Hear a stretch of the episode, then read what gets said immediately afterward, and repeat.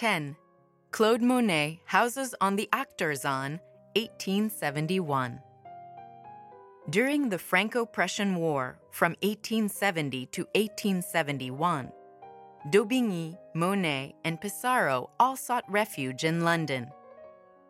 Daubigny introduced the younger men to his dealer, Paul Durand Ruel, who became their champion too.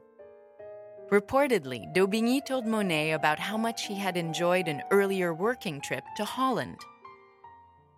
Upon leaving London a few months later, Monet went directly to the Netherlands and painted this landscape near the village of Zaandam, very likely from a boat in the manner of Daubigny.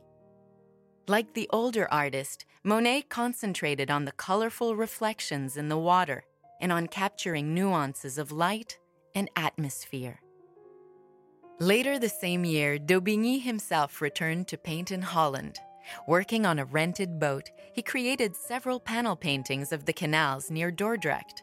These paintings inspired his larger picture that hangs to the right of the Monet. The following year, Daubigny actually purchased one of Monet's Dutch views, an act that revealed his esteem for his younger colleague.